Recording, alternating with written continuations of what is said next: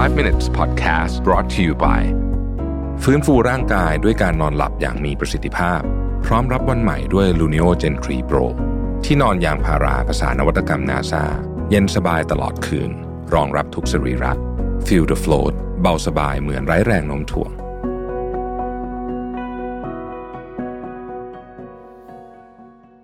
สวัสดีครับ 5 minutes นะครับ คุณอยู่กับเราเวทานุสาหะครับ วันนี้จะมาชวนคุยกันเรื่องว่า ทำไมคนบางคนถึงทำผิดซ้ำๆซักๆมีคำพูดคำหนึ่งที่ผมชอบมากเขาบอกว่าการผิดครั้งแรกถือว่าเป็นความผิดพลาดเป็น mistake นะฮะ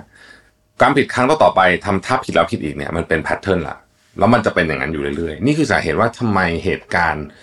ร้ายๆหลายอย่างในประวัติศาสตร์เนี่ยมันถึงวนกลับมาเกิดซ้ำแล้วซ้ำอีกมันเป็น pattern ของความเป็นมนุษย์นะฮะมันไม่ใช่ความผิดแล้วมันเป็น pattern เพราะฉะนั้นเนี่ยวิธีการที่เราจะมองเรื่องนี้ได้ให้ได้เนี่ยนะฮะว่าคนคนนี้ มีลักษณะของความเป็นแพทเทิร์นหรือเปล่า นี่คือวิธีการมองคนอย่างหนึ่งนะไอคนที่ทำผิดเรื่องเดิมเนี่ยมันก็มีแนวโน้มเดี๋ยวมันจะทำผิดอีกนะครับแล้วบางความผิดหรือบางวิธีคิดเนี่ยมันอันตรายแล้วสร้างสร้างความเสียหายได้เยอะนะฮะดังนั้นการสังเกตและรู้ว่าคนเราเนี่ยมีลักษณะของการทำอะไรกับความผิดอย่างหนึ่งยังไงเนี่ย จึงเป็นเรื่องที่สำคัญมากนะฮะพูดแบบนี้ก็อาจจะฟังดูแล้ว เอ๊ะ แล้วเราแปลว่าเราไม่ให้โอกาสเขาหรือเปล่าไม่ใช่นะฮะ ทุกคนเนี่ยมี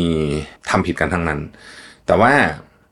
พอเมื่อเราเริ่มเห็นการเป็นแพทเทิร์นของการทำผิดแล้วเนี่ย ต้องระวังมากๆเท่านั้นเองประเด็นที่อยากจะสื่อ อันเนี้ยคือเรื่องที่สำคัญมากๆ เกี่ยวกับเรื่องของคนนะแล้วก็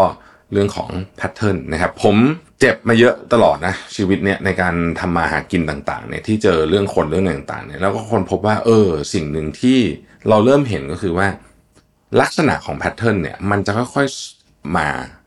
เวลาเราดูคนนั้นไปเรื่อยนะครับ แล้วเมื่อไหร่ที่มันเป็น pattern ที่น่ากลัวแล้วเนี่ยเราก็ควรต้องหลีกหนีซะแม้ว่าข้างนอกจะดูดีขนาดไหนก็ตามประวัติศาสตร์มักจะซ้ำรอยเสมอนะต้องเรียนรู้จากมัน อีกเรื่องหนึ่งคือเรื่องของความเสี่ยงและการลงทุนนะครับ การไม่เสี่ยงเลยเนี่ย เป็นความเสี่ยงมากอันนี้ทุกคนรู้แล้วคือมันคนที่ไม่ยอมเสี่ยงอะไรเลยเนี่ยนะฮะชีวิตมันจะมันจะมันจะลำบากอะพูดจริงคือมันจะ แล้วมันก็ไม่ค่อยสนุกด้วยจริงๆนะฮะเพียงแต่ว่า การเทคความเสี่ยงเป็นเรื่องที่ดี สิ่งที่สำคัญคือเราต้องมีผมใช้คำว่าโมเดลในการประเมินความเสี่ยงที่เหมาะสมนะครับคำพูดติดปากของผมเลยนะ เวลาจะคุยเรื่องงานเรื่องอะไรเนี่ย คือว่า worst case scenario เนี่ยของเรื่องเนี้ยคืออะไร นี่นี่คือคำพูดที่ผมพูดบ่อยมากๆนะฮะเวลาพูดเรื่องเรื่องอะไรก็ตามเรื่องเรื่องเรื่องเรื่องงานเรื่องโปรเจกต์เรื่องอะไรอย่างเงี้ยนะฮะ worst case scenario คืออะไรนะครับ จากตรงนั้นเนี่ยเราจะเริ่มสร้างโมเดลของความเสี่ยงได้ ว่ามันจะมีความเสี่ยงยังไงยังไงบ้างนะครับ คนที่ประเมิน worst case scenario ไม่เป็นอันเนี้ยอันตรายมาก เพราะเขาจะทำอะไรที่มันไม่ควรทำคือไปเสี่ยงในเรื่องที่ไม่ควรเสี่ยงนะครับ การเสี่ยงที่ดีคือต้องเสี่ยงในเรื่องที่ควรเสี่ยงเท่านั้นนะครับ คือมีการคิดมาแล้วนะฮะว่าโอเค มันจะเป็นอย่างนี้นะ โอกาสมันคืออย่างนี้นะ นี่คือความเสี่ยงที่เป็น worst case scenario นะสถานการณ์เลวร้ายสุดจะเป็นแบบนี้นะครับ แต่ว่าสิ่งที่เราคาดการณ์มันคืออย่างนี้ แล้วเราจะลด ปิดเรื่องความเสี่ยงต่างๆ ได้ยังไงบ้างนะครับ อันนี้คือความเสี่ยงในแง่ของการลงทุนในแง่ของการทำงานต่างๆนานานะครับ แล้วคุณเคยได้ยินคำนี้ใช่ไหมการลงทุนในตัวเองไม่มีความเสี่ยงอ่ามีเหมือนกัน ถ้าลงทุนผิด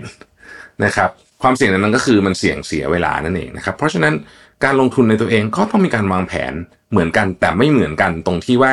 มันอาจจะไม่ได้มี worst case scenario หรืออะไรแบบนี้นะครับแต่การลงทุนในตัวเองเนี่ย เราจะไปถามถึง best case scenario มากกว่า ซึ่งปกติเวลาเราบริหารความเสี่ยงอื่นเราจะไม่ค่อยถามเรื่อง best case scenario เราตั้งไว้ดูไปอย่างนั้นแหละส่วนใหญ่ไม่ค่อยได้หรอก แต่การลงทุนในตัวเองเนี่ยเราจะถามถึง best case scenario ว่าเฮ้ยเราจะไปแบบเวอร์ชั่นเจ๋งสุดอันเนี้ยมันไปยังไงว่าะการลงทุนในตัวเองเนี่ยความเสี่ยงมันไม่ค่อยมีนึกออกไหมฮะขาลงเนี่ยมันน้อยนะครับ แต่ว่าขาขึ้นเนี่ยมันมีโอกาสไปได้ถึงจุดที่เราอยากไป ดังนั้นเนี่ยถ้าเราจะไปถึงตรงนั้นปุ๊บเนี่ย เราก็ต้องมานั่งคิดว่า โอเค เราจะลงทุนในตัวเองยังไง เพื่อให้เราไป ที่เราอยากจะไปถึงได้ โดยคิดถึง best case scenario นะฮะผมคิดว่าทั้งการลงทุนในแง่ของเรื่องธุรกิจเรื่องเงินเรื่องอะไรต่างๆนาเนี่ยกับการลงทุนในตัวเองเนี่ยมันคล้ายกันมากแต่มันมีมุมมองที่แตกต่างกันนิดหนึ่งด้วยเรื่องที่ว่าลักษณะของความเสี่ยงมันไม่เหมือนกัน ผมได้มีโอกาสไปดูละครเวที ที่อังกฤษนะครับ เรื่อง Mrs. Doubtfire นะฮะซึ่งเพื่อนแนะนำไปอีกทีหนึ่งคือถ้าเกิดไม่มีเพื่อนแนะนำอะคงไม่ไปดูอะเพราะว่าแบบตอนที่ดูหนังเรื่องนี้เป็นหนังเก่ามากนะครับ หลายท่านอาจจะไม่จำไม่ได้ด้วยซ้ำเนี่ย ผมจำได้มันก็ไม่ได้หนุกเท่าไหร่นะฮะไม่ได้ไม่ได้อะไรมาก แต่ว่า เออเพื่อนบอกดิโอ้โหไปดูเนี่ยนะคุณ เราเห็นการซ้อมของนักแสดงอะแล้วเรารู้เลยว่าเขาอะลงทุนกับการทำให้ตัวเองอะมีความสามารถในการเล่นละครเวทีอะซึ่งมันยากมากนะครับ คุณต้องร้องเต้นหรือเหนื่อยด้วยนานด้วยนะฮะละครแล้วก็นานด้วยนะครับ แล้วก็เผอิญว่าเรื่องมิสซิสดาวไฟเนี่ยมันมีการสลับชุด คือคนคนเดียวต้องเป็นผู้หญิงและผู้ชาย นะฮะเป็นคุณป้าแล้วก็เป็นเวอร์ชันหนุ่มที่เป็นผู้ชายนะแล้วก็เป็นเวอร์ชันผู้หญิงเป็นคุณป้า ก็มีความยากไปอีกเพราะต้องดัดเสียงด้วยอะไรอย่างเงี้ยนะฮะแล้วเขาก็โอ้โหแบบ เรารู้เลยว่าเฮ้ยการ invest ของเขาอะเขารู้ว่าเขาอยากจะทำอันเนี้ยเพื่อผมยกตัวอย่างนี้เพราะว่า